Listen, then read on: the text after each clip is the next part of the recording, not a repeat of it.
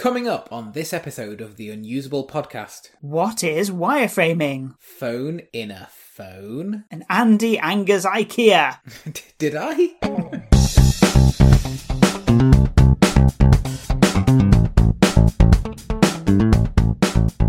Welcome to the Unusable Podcast, where we discuss the importance of user experience in technology and the world around us, and talk about great design that just works, or moan about it when it doesn't. Hello, Andrew. Are you there? Sorry, I was just adjusting my uh, apparatus. All right, what apparatus? My microphone. I want to make sure that I come through loud and clear. Great. Okay. Oh, I, I've got some new apparatus. Although, I, can we say can we say a chair is apparatus? I think so. So you're sat you're sat on a brand new chair. Yeah, it doesn't squeak, but I can move. Oh no, it does make some noise actually. Oh, well, never mind. Oh, I've got a, I've got a, a slight story, a slight story Okay. to tell you about when uh, when I got this chair delivered. Right. So uh, on the day of the delivery, they sent me a, a text message saying you can um, you can track the delivery. Hang on, let me find the notes. So they text me a link to track the delivery, right, on my on my phone, and they they had two options. You could either download the app or you could see it on the website, right? And after today, I'm not going to need the app. So, I mean, why do I need the app if it's just a single use thing? So I thought, well, I'll just have a look on the website, right? Um, and on the website, which I'm looking at on my phone, it, it shows a picture of a phone and then it says core functionality of the mobile app can be used directly in the browser using the phone below. So what, What? they've done is on the web page, they've got the functionality of the app, the, the phone app, in a sort of virtual phone on the web page. But because I'm using my phone, I'm looking at my phone, which has a web page, which has a phone on it, and then in the screen of that virtual phone is the is like the app. So it's just like the most bizarre thing. Why do they think that's a good idea? I don't know. I don't know. Maybe all they had was the app. But they're able to virtually create the app through a website. Nonsense. I don't know. They're punishing me for not not using the app by making me use the app, but on a website. What you reckon that's what it is? It's like a punishment. It's punishment. Like, We've made this app now. Some executive has spent has spent so much money on that app that they're like, everyone's got to use it now. Everyone's got to use it. Anyway, that's not what we're talking about today. Um, oh, in, we need to introduce ourselves. Andrew, do, you, do you want to introduce yourself? Yes, I am Andrew Waite, and I run a software product. Brilliant. I don't know. I'm scrolling my notes. I know who I am. Uh, so my name is David Ball, and I'm a front-end web and app developer. Nice. Okay, so today we're going to talk about wireframes. Uh, I know this is your topic, but do you want me to start? I've got some. I've got some words. I Don't know if my words are better than your words. I just have to say them in the right order. That's that's that's the deal, right? so I think, well, I think the first question is we're starting pretty basic, but let, let's cover off from the beginning. What is a wireframe, right? Okay, so let me tell you 17% of startups fail because they are not user friendly. Designing a user friendly interface is a difficult task, especially for large and complicated products. So, what you would commonly do is you would want to wireframe that functionality. So, uh, a wireframe is commonly used to lay out content and functionality on a page which takes into account user needs and user journeys. Wireframes are used early on in the development process to establish the basic structure of a page before visual design and content is added. What do you think of that? Is that a good definition of what a wireframe is? Feel free No, to. I hate. I hated that. All right, okay. What's, how would you describe it? Well, it's just a sketch, isn't it? It's just a picture. You're just drawing a picture.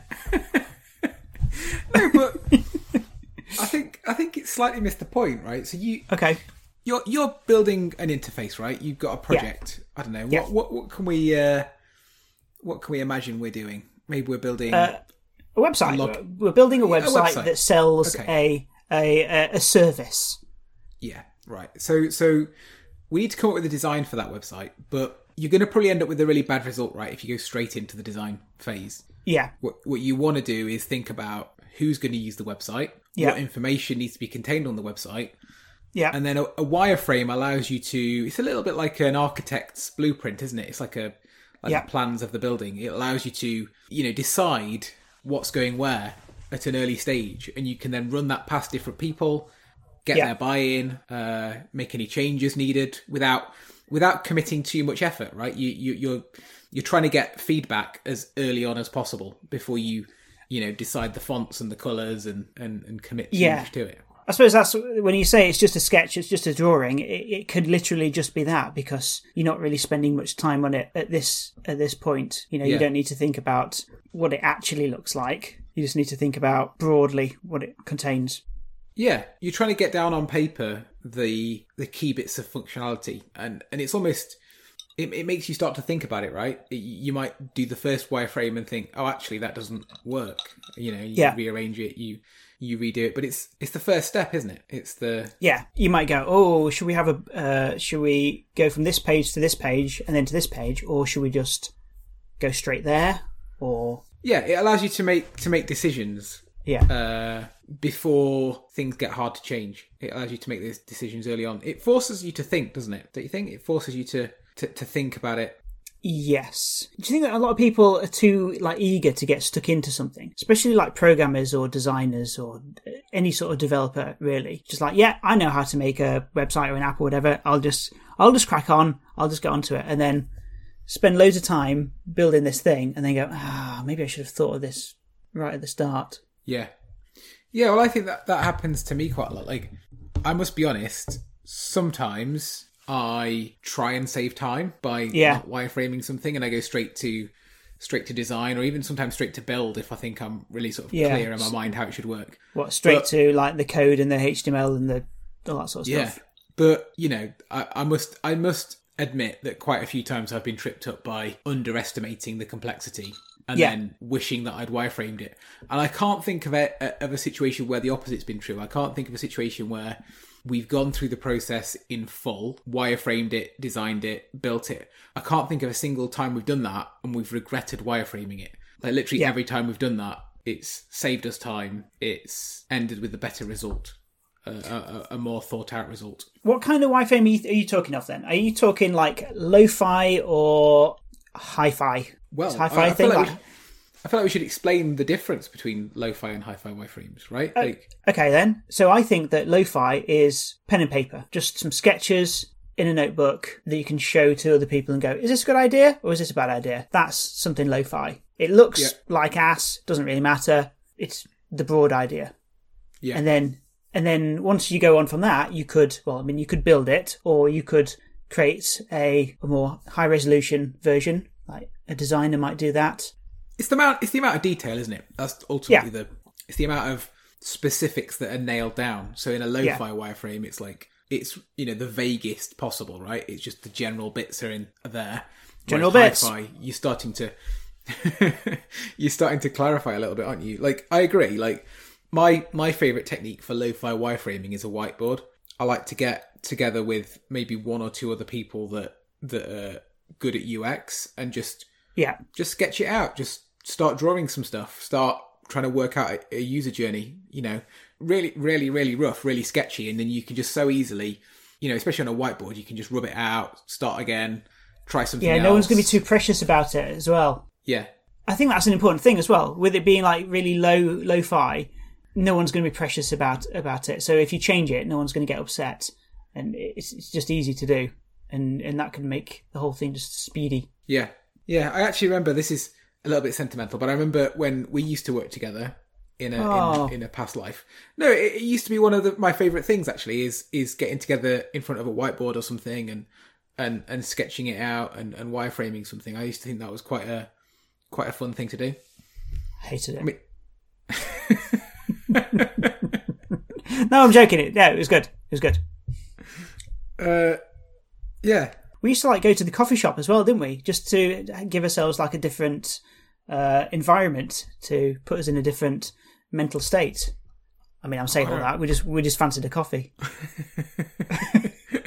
any any excuse, any excuse.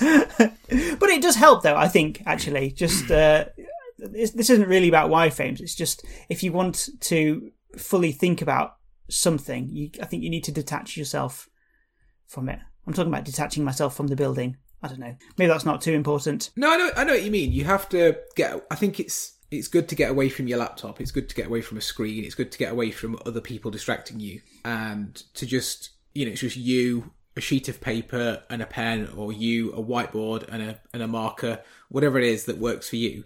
But to shut yourself off and just start sketching and just really just you know concentrate so your mind is only focusing on the user problem that you're trying to solve and the Yeah. business problem that you're trying to solve and it, yeah it, it's important right if you're trying to draw it on screen while people are distracting you or you're trying to do 10 other things it just it's not going to work Uh, at least in my experience it doesn't work However, you've said there, we've talked a lot about sketching with pen and paper and whatever, but I find that quite frustrating because if I was to draw something using pen and paper, it takes a bit of time, doesn't take a lot of time. But if you were to then go, ah, actually, this should be a bit different, not enough to like sc- screw the whole piece of paper up and put it in the bin, but just uh, you want it to, you want to iterate it a bit. You've then got to s- start with a separate piece of paper, start drawing it out again with the, with the changes you've made. That's why I prefer using software instead. So you can just like drag one thing to the side, copy and paste it, and then make a small change there. Also, if you're using software, you can undo. yeah yeah You can't undo the pen. the thing that I the thing that I really like in some of the modern design packages and, and wireframing packages is you can actually not just wireframe the sort of the layout, but you can actually then stitch the wireframes together, and then you can almost demo it, demo the wireframe, and demo demo the user journey. Uh, and Yeah. you can share it with share it with other people really easily. So, yeah, some of the more modern wireframing tools are really really good for that. Does that then become a prototype? Yeah, I think it. I think it is like it's a prototype. Is that is that a distinction? Um, well, is a prototype not a collection of wireframes in that instance? Uh, I don't know. In my mind, it is, but uh, I don't know. I think everyone's got their different definitions of that sort of thing. But yeah, so uh, what what software are we talking about? Sketch is a popular one, but I'm not so so keen on that because it's um, it's Mac only, which I think is a just a little bit frustrating when uh, not everyone on the team is going to be going to be Mac necessarily.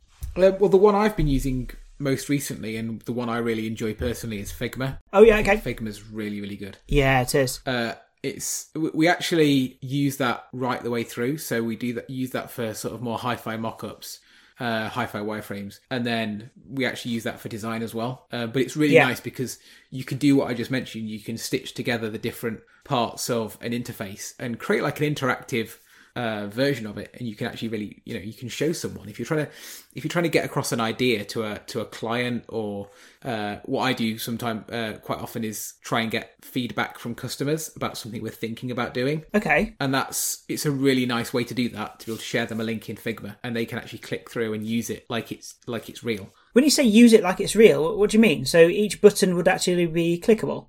Yeah, you can in Figma you can create a chain, uh, uh, sorry, a series of mocked pages. So, say for example, maybe you're making an app, so you could have a login page, a dashboard, you know, and you can s- stitch those things together. Obviously, they're not real, like the data in there isn't real, but you could click the login button and show a different page. So you can, it, Yeah. you know, it's really a really nice way to let someone use the app almost as if it's as if it were as if, as if it were real. Yeah, that's good. The one that we use in our company is XD, which is the Adobe, uh, the Adobe version of Figma. In fact, I think I prefer Figma to it because Figma's just it's so powerful, but it's also just a little bit simpler, which I think is Yes. is quite a quite a cool thing that they've done there. XD is great, but I don't know. Some bits of it just seem a little bit cumbersome in, in comparison.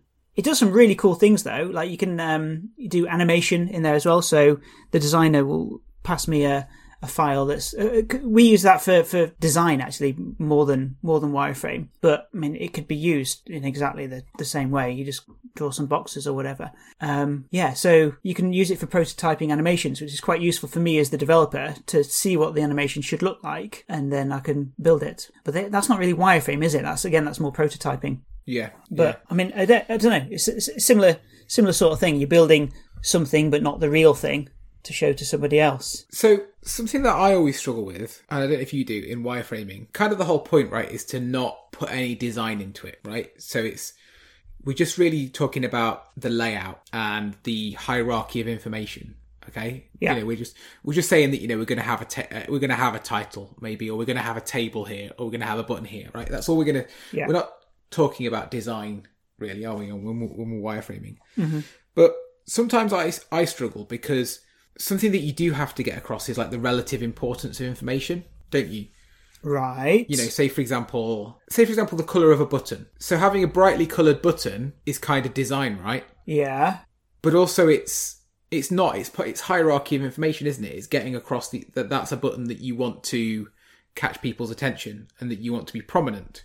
So something I Right, sometimes Okay. Yeah. Yeah. sometimes that's just something that I struggle with when I'm wireframing is am I going too into design Yeah. by trying to show you know the relative prominence of some information am i making any sense like it's where it's sometimes a blurred uh, line as to what the boundary should be Well, okay, let me tell you this article that I found here, which is called 15 Tips for Creating Efficient Wireframes.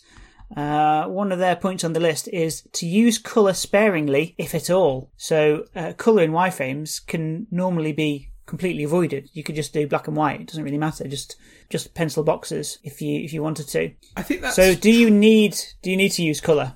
Well i think it's like most of the time the vast majority of the time no you don't need color because color is a design thing right it's a, it's a, it's decoration it's not part of the wireframe but i Yeah. but i do think there are occasions like i just mentioned where part of the part of the wireframe might be to draw attention to a button or it might be to make sure something is dull and doesn't steal the focus from Yeah. you know doesn't steal the user's eye and I think it is important to convey that in a wireframe. And how else do you convey that in a wireframe other than giving it color or other than, you know, am So I making if- sense? Yeah, so if you've got like a, a primary call to action on that page or that section of the page, you could do that in a blue button, red button, green button, whatever.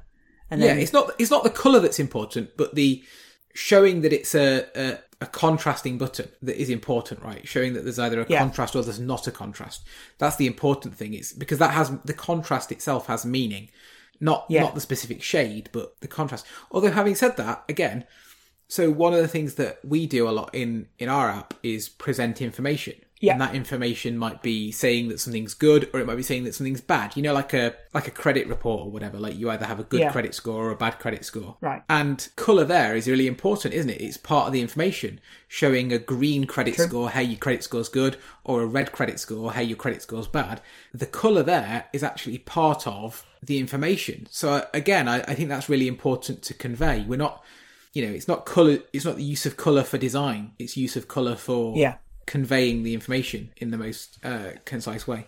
yeah, I suppose one of the things that you're going to be doing with this wireframe is passing it over to a designer, um, assuming that you're you're not the designer that's doing it to start with, but you you might be you might be um, you might be the product owner or the manager or something who's who's creating this and then passing it over to to a designer. The designer might even be in a different team, might be in a different building or a different company. We're quite lucky that uh, that we work quite closely as a as a team. But some companies they'll work with external designers, and the wireframe might be the only thing that you've got to sort of communicate to the uh, to the designer what needs to be needs to be built. Yeah. Well, that's pretty bad, isn't it? If all you've got is a wireframe, like you'd hope there'd be some project brief or something. Uh, true, true, yeah. But I suppose I mean it's like the uh, might be the most meaningful thing that you're communicating. Yeah. Yeah. What about what about uh, content on the uh, on the wireframe? Because another one on this 15 tips for creating efficient wireframes says use real content and don't use lorem ipsum. I suppose to explain there that lorem ipsum is like Latin text that gets used on designs quite a lot. It's like meaningless uh, words from a redundant language that uh, that it just looks like normal text. Wait, does it? It's Latin. Well, but like fro- from a distance, it does. It's got words of, of various letter lengths. It just looks like normal normal I mean, text. again, I think it depends because I've seen I've seen quite effective wireframes when you're just talking about the the overall structure and the hierarchy of information, where you just don't write any text at all. You just put a line for some text, like you, literally a, a a line means text and a thicker line means heading. Depends, I suppose, how important the the uh, the, the, the text is. If you're doing marketing, if this wireframe is is for marketing, then this could be where you start thinking about what your um what your titles are, what the the microcopy is, that sort of thing. You know, like the the very small bit of information that's that's crucial. But equally, imagine you're designing a product page for an e-commerce website. The actual text is irrelevant. You just know you're going to have a product name and a product description. Very true. and yeah, a true. price, right? So I think it does depend on what you're doing because obviously on a landing page, for example, maybe you're designing a a software landing page. Yeah. The content is hugely important, and you kind of know you need to know whether you've got a a lot of text or not a lot of text to to effectively wireframe it. It is it is difficult. It is Yeah. difficult, um, Yeah, and, I, and I do think it's situation dependent as to what as to what works. I, I- yeah, it's not one size fits all, is it? We've we've had a situation recently where uh, the design has been created with without the actual text in there, and so when we actually got the text, it was quite a lot more. It's quite a lot longer than than what we'd planned for, and this was a design that was quite well. It was it was very specific, and so things have to be made taller to fit the text in, and the the balance isn't always right. Have to adjust the font size and things like that. So that's what makes me want actual proper text in there right from the start, really. But I know that's not practical, is it? Really, not always, anyway. No, no, I, I know what you mean though. You got any more tips on the top tips? There's quite a few on here, but uh, I don't know. Maybe I should just go through them briefly because some of them are a little bit in depth. Uh, some of them are a bit woolly. So start with user research. So every project should start by asking who is this for? Who's the target audience? What challenges are they trying to solve? And that's hundred percent agree. Yeah. I mean that's that's the basics, right? yeah, you're not just drawing a picture of what the interface should be like. You're actually it's kind of like a question: Is it does does this work for what we actually need it to work for? Yeah, you're trying to solve a problem for someone. Hopefully, that, that's Yeah. why we're doing a. That's why we're doing a a, a wireframe. Yeah, and like you said as well, you can show this to the client or to some of the users. Maybe you do some sort of user research and see if they think it's useful. Yeah. No, hundred percent. Like I said, uh, we've done that quite recently. We've been working on some new features, and I didn't want to get to the stage of having built these new features and then discover that our users, you know, that they didn't, that the feature didn't work for them, or Yeah, that it, it you know, it, it was in some way not not right. It would be a huge amount of wasted wasted effort for my team. So, Yeah. so yeah, I um took some wireframes to to a few clients that were were happy to to take a look uh and and they were able to give some really valuable feedback and then we made some changes depend you know according to their feedback um and we're going to get a much better result because of it but we couldn't have done that without those hi-fi uh wireframes that we that we that we had um Yeah. to, to to to show them and to to talk them through it yeah, absolutely. a tool that I really used to like, but you don't hear about anymore. I don't know if it's just not popular anymore. Is Balsamiq? Do you remember Balsamiq? I used to love Balsamiq. Yeah, I loved it for two reasons, I suppose. One, it was quite easy; it was like drag and drop. Mm-hmm. The other one is it definitely looked rubbish, and Yeah. the reason why it looked rubbish, I think, was an absolute masterstroke because it means that the, when you show that to the client, they know that that's not the design. Like if you Yeah. made it look a little bit better, they might be like, "Oh, don't like this design. Make it more pink or something." It doesn't doesn't match our our brand colors, but because it absolutely looks like it looked like all the lines were sketch drawn, and you know, Com- Comic looks- Sans was the font, wasn't it? Everything was in Comic, Comic Sans was the font. I think people absolutely hated that, but I think that's brilliant.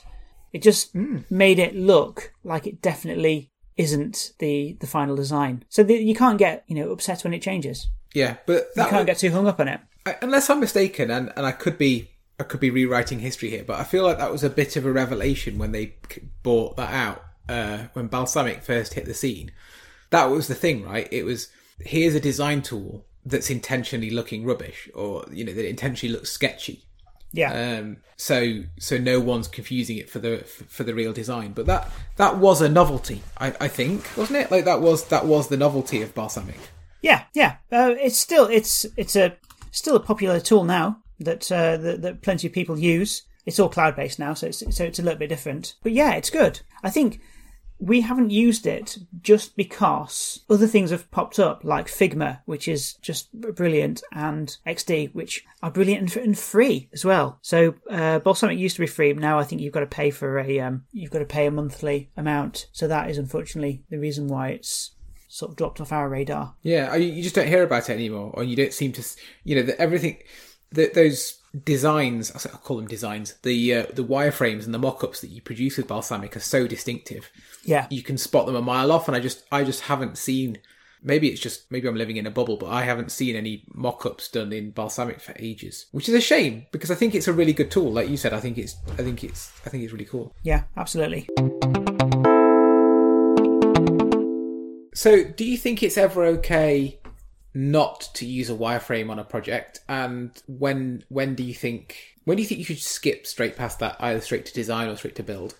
Um, when you're absolutely certain you know absolutely what you're doing.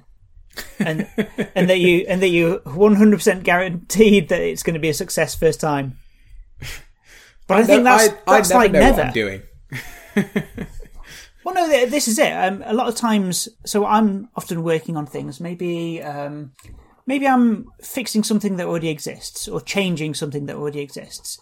And when I'm having to talk to my project manager, she's like, "Oh yeah, well, we, we could do, we should do this." And we, we most of the time, ninety percent of the time, get the designer involved, just because when you're explaining things by using words, it's not quite going to be the same as seeing it drawn, seeing it in a, in a graphical graphical way. Yeah. And so if it only takes the designer a few minutes to to draw it, I almost said draw a pretty picture there, but uh, but I didn't want to diminish the uh, the work of designers by saying it's all pretty pictures. Well, you, you, you did that by saying it only takes a few minutes, and I'm sure all the designers out there are going to be thinking, my entire career and spending hours on, you know, antagonising over a font choice uh, has been diminished to, oh, I can just sketch it up in a couple of minutes to do a pretty picture. Yeah. but also creating um, creating a visual of it means that you might notice some problems or, or identify some problems on like mobile versus tablet versus desktop Yeah. as well because something that is straightforward on desktop Well, there's well, there's a might, question. might actually be So- quite a complicated interface uh, yeah, on, I was on gonna say, mobile. I mean, there's a question though in itself. Like when you're wireframing, do you wireframe? Uh, so you're wireframing a website. Should you wireframe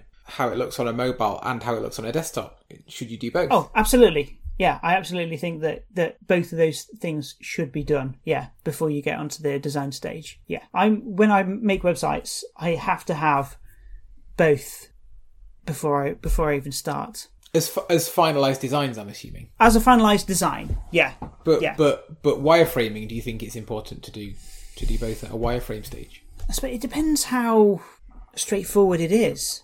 If Yeah. you've got a page of content, yeah, if Sometimes you've got a blog, a blog article where everything's in like a, a, vertical linear fashion, you know, you've got title, uh, a date, text, and then It's, links it's at the, quite at the bottom. Yeah, it's quite obvious how that would reflow on different screen sizes. Yeah, yeah. But then if you've got some sort of side column, the question is then, well, does is that side column above the text or is it below the text? Is it the very first thing you see on the page or is it the very last thing that you see when you scroll to the bottom? Those those are important uh, decisions that someone has to make, and I think that you can make that in the wireframe before you even get to design. Yeah, yeah, that's true.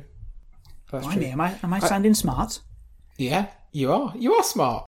All right, steady on. the, I mean, the thing that I'm probably guilty of, which I'm not necessarily proud of, is you know sometimes we're in a rush to get something done and we'll skip the wireframe stage and Yeah. We'll more often than not regret that choice. Like later on, we'll get to have built it and it's like, ah, if only we'd have planned this a bit better, we wouldn't be doing these ridiculous re- refactors at a late stage. Yeah. Yeah, that's it. Once you start coding it, sometimes you've added all these this extra complication that means that it's difficult to change. Yeah, yeah. Yeah. Yeah. That is a Like I said, I can't, I can't think of a single scenario we've ever regretted, uh, regretted doing a wireframe. Can I tell you about our latest Twitter followers? Yes, and I will embarrassingly say hello to them all individually. Yeah, no accents this time though. I don't know. Maybe I should do an accent. What, what do you want me to do?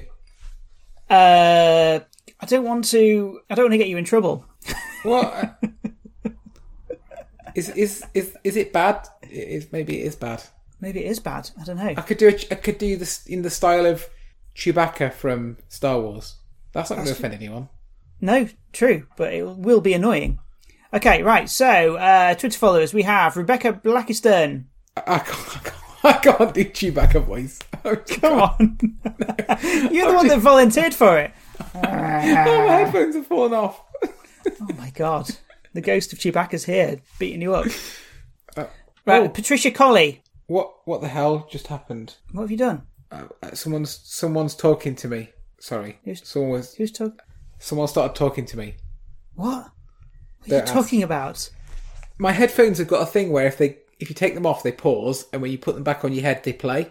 And so because I they fell off and then came back on my head, it started playing a video that I'd got in the background. That sounds like terrible functionality. Who wants that?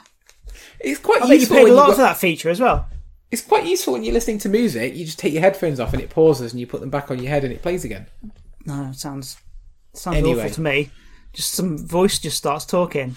Some, you, some YouTube video that you started watching yesterday morning just starts talking to you. Right. Anyway, we're not even got through these Twitter followers yet. Where do we get to? Patricia Colley, Hello, Shivani, hello, Valentin Odik, hello, Liana R, hello. Carlos Gomez C, Greetings, uh, Anjit Verdanigram, welcome. Julie Bellringer, Hello, Peter Levicki, hello, and Julie. hello. Just just Julie. Just Julie, so a single name like Madonna and Spock. Okay. Bad usability nightmares. I got a new phone recently, and Oh, a, what did you get? What did you get? What did you get? What did you get? uh, Pixel 4a. okay, yeah. Right. So, um, I've had Android phones before. Transferring to a new phone, really easy. Really, it's quite quite a slick process, really. So you kind of they, they give you this connector in the box, plug the, both the phones in. It goes, oh, do you want to switch to a new phone? Yeah, all right. Switch, or move all these things across. Brilliant. Downloads all your apps again. Easy to log into all those apps. Again, transfers all your settings across. Really simple, really brilliant. However, there's one thing that didn't copy across well, and that was my bank app, right? And that's the app that I use for uh, two factor authentication for logging into my bank account through a website. So what, what you do is you open the app uh, and the, the, the web page says, oh, you enter this code from the Authenticator app. Wait, hold on, hold on. I'm confused. What what didn't copy?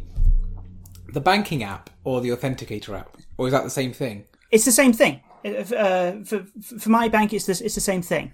Okay, So, so, you I was using my new phone and I wanted to uh, do two-factor login authentication. so you so my- you're so hold on, I'm I'm confused. So you're log, logging into your bank on your laptop. on my or- laptop. Yes, I am. Yeah. Right, okay. Yeah. And And when you try it- when you try and log in on your laptop to your bank, it says get a code from your phone now or something. Yeah. Oh, okay, okay. And the, the process of doing that on the phone is quite simple. You log into the app, it knows what's going on, and it just gives you the code right there. But on my new phone, I I wasn't logged in. And what I had to do is go to my old phone and transfer the settings to the new phone. But the way it did that is, is kind of a bit odd. It gives you a QR code that you can then scan with your new phone.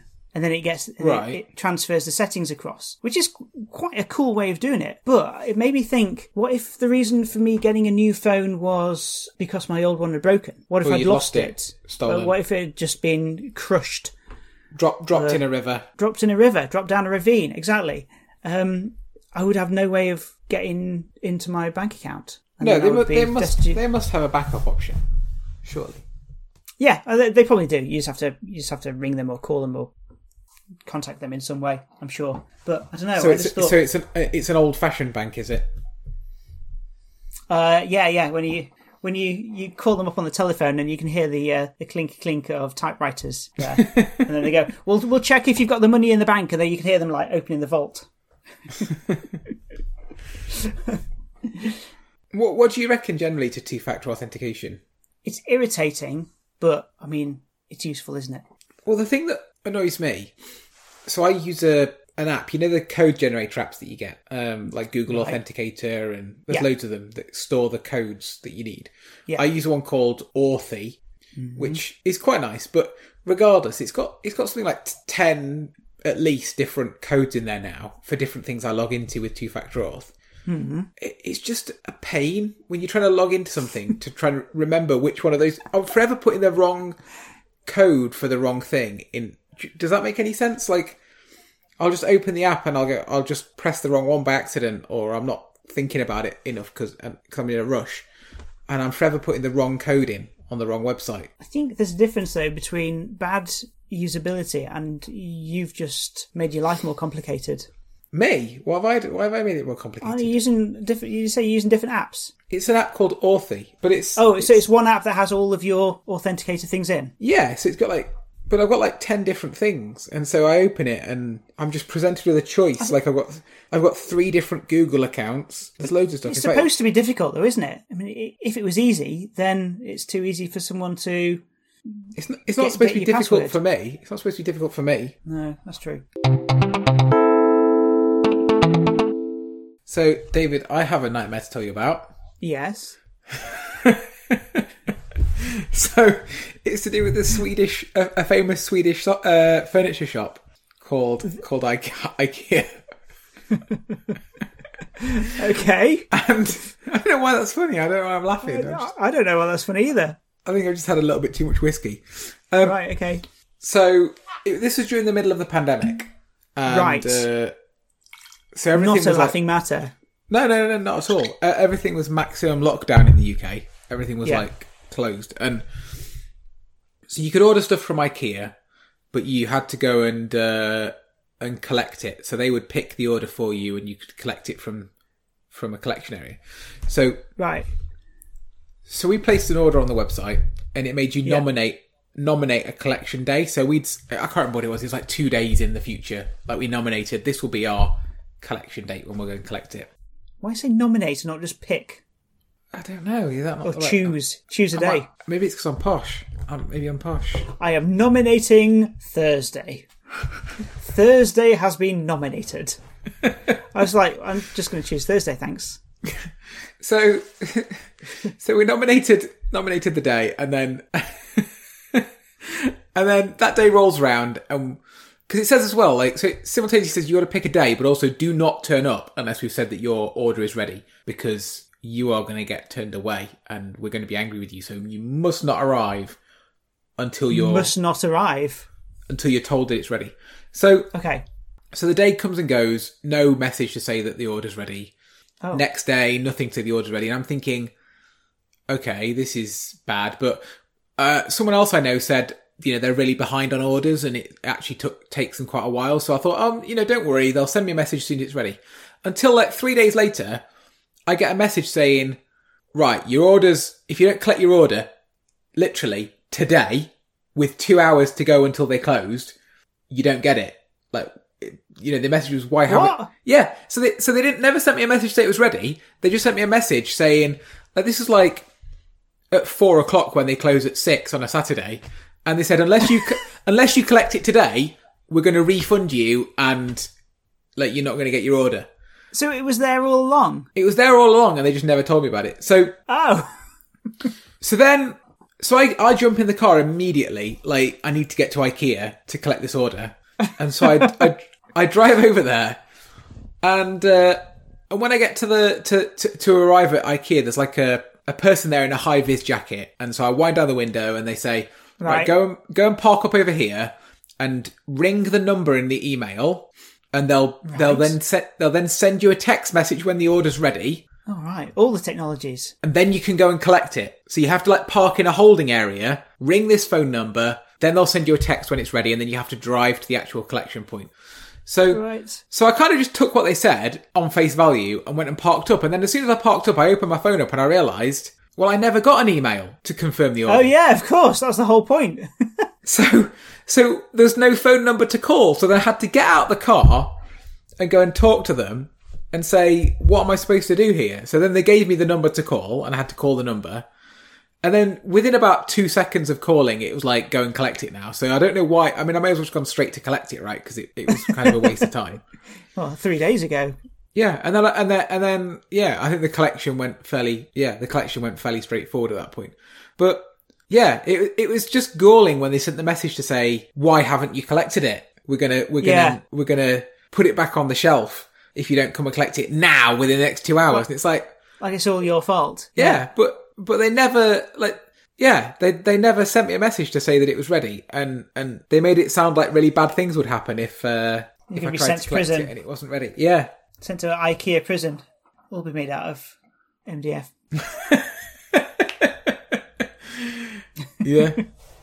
and it, and it, IKEA, IKEA IKEA prison would have a name, wouldn't it? Like spring clap or something like that. Sp- sp- spring clap, Yeah. uh, large. What's your favourite named IKEA item? I can't. I don't. I don't know any to just off the top of my head say. The only one I can think of is the most boring, which is Malm. My favourite, uh, I don't know if they still sell it, but they used to do a table leg. Just the leg? called- yeah, just the leg. Well, you can build your own table, right? You can choose a top and some legs, and but the leg, the leg was just called curry leg. Curry leg. Yeah, I just quite like that. Curry leg. Yeah, sounds like Curry. It sounds like a medical condition when you've when you've been to the Indian restaurant, doesn't Curry it? leg. it smells like korma. Yeah. Hold on a sec. Hold on a sec.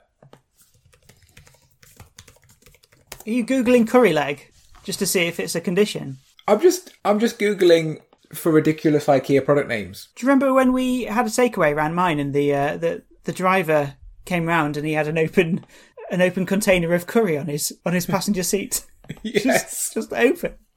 He's driving around. That's Yeah. a real recipe for disaster, isn't it? Uh, it was weird. That was. I was like, why is that there? Didn't ask. didn't didn't. Yeah. I've got I've got a, a nightmare that's it's not a nightmare. It's it's a minor minor inconvenience at, at best. We need a I need like a little a little jingle for minor inconvenience, like minor inconvenience, like that. It's a it's a minor. It's a, a little bad dream. It's a little bad. dr- Hang on, this this gives me memories of last time when we started talking about wet dreams. Did we? Yeah, Did that make its way into the podcast? can't remember. Maybe don't know. Where, where, What? where did we get to? Where did we get to? You've okay, a so I've got a, you've got a minor a minor quibble. So I've got a minor, minor inconvenience, a minor, minor quibble of something that happened when I was uh, out in. So we were in a cafe, and I was with, I think I was with, with my parents at the time, and we we wanted to order, and the cafe give you this little QR code on the table, and it says, uh, you can come and stand at the bar if you want to, or scan this QR code, go to the website, and you can order from your phone. Right. I love technology, although I mean I also hate technology because it goes wrong all the time. But um, it was okay as a process. You can order drinks, you can order food, just the same as talking to a person, but it's all right there, uh, right there on the screen for you. But there was one really, really odd, odd thing. If you wanted a coffee, you can choose from like a secondary options, right?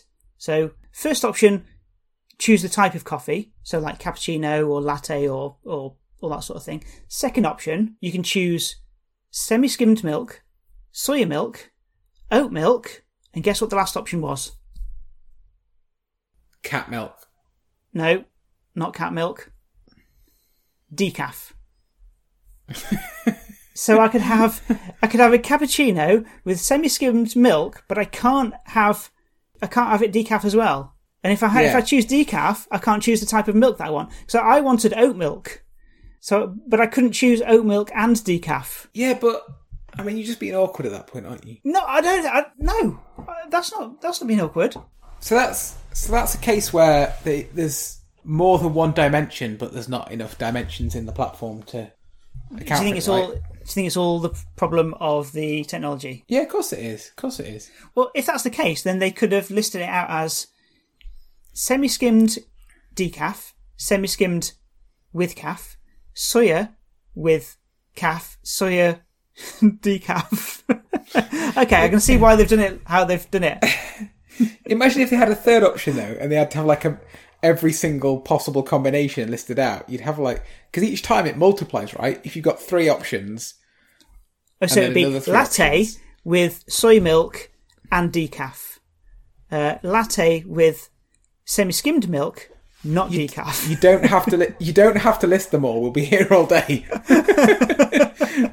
like we don't.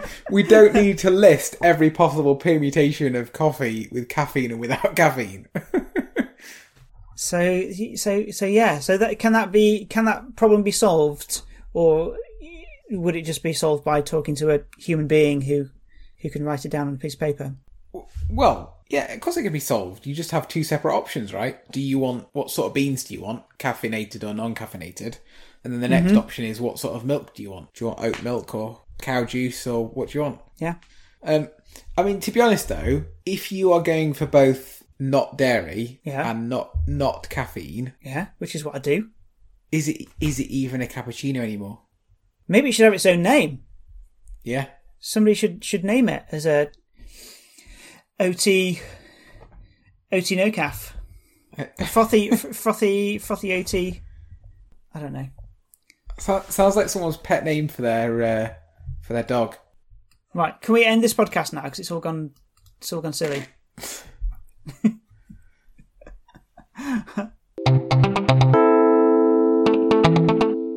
So that is the end of the podcast. If you've seen or used something unusable recently, we want to hear about it. You can email us at podcast at theunusable.com and we're on Twitter at Unusable Podcast. If you've enjoyed this, there's plenty more. In the last episode, we talked about GitHub Copilot. And on YouTube, we've got a video called What If Your Shower Was a Website? Interesting one. Um, we also have unusable t shirts and hoodies available to buy on our website, which is podcast.theunusable.com. Music is by Gold5472. Please subscribe to us wherever you get your podcasts so you'll get a notification about the next one. Okay, that's it until next time. Bye. Goodbye.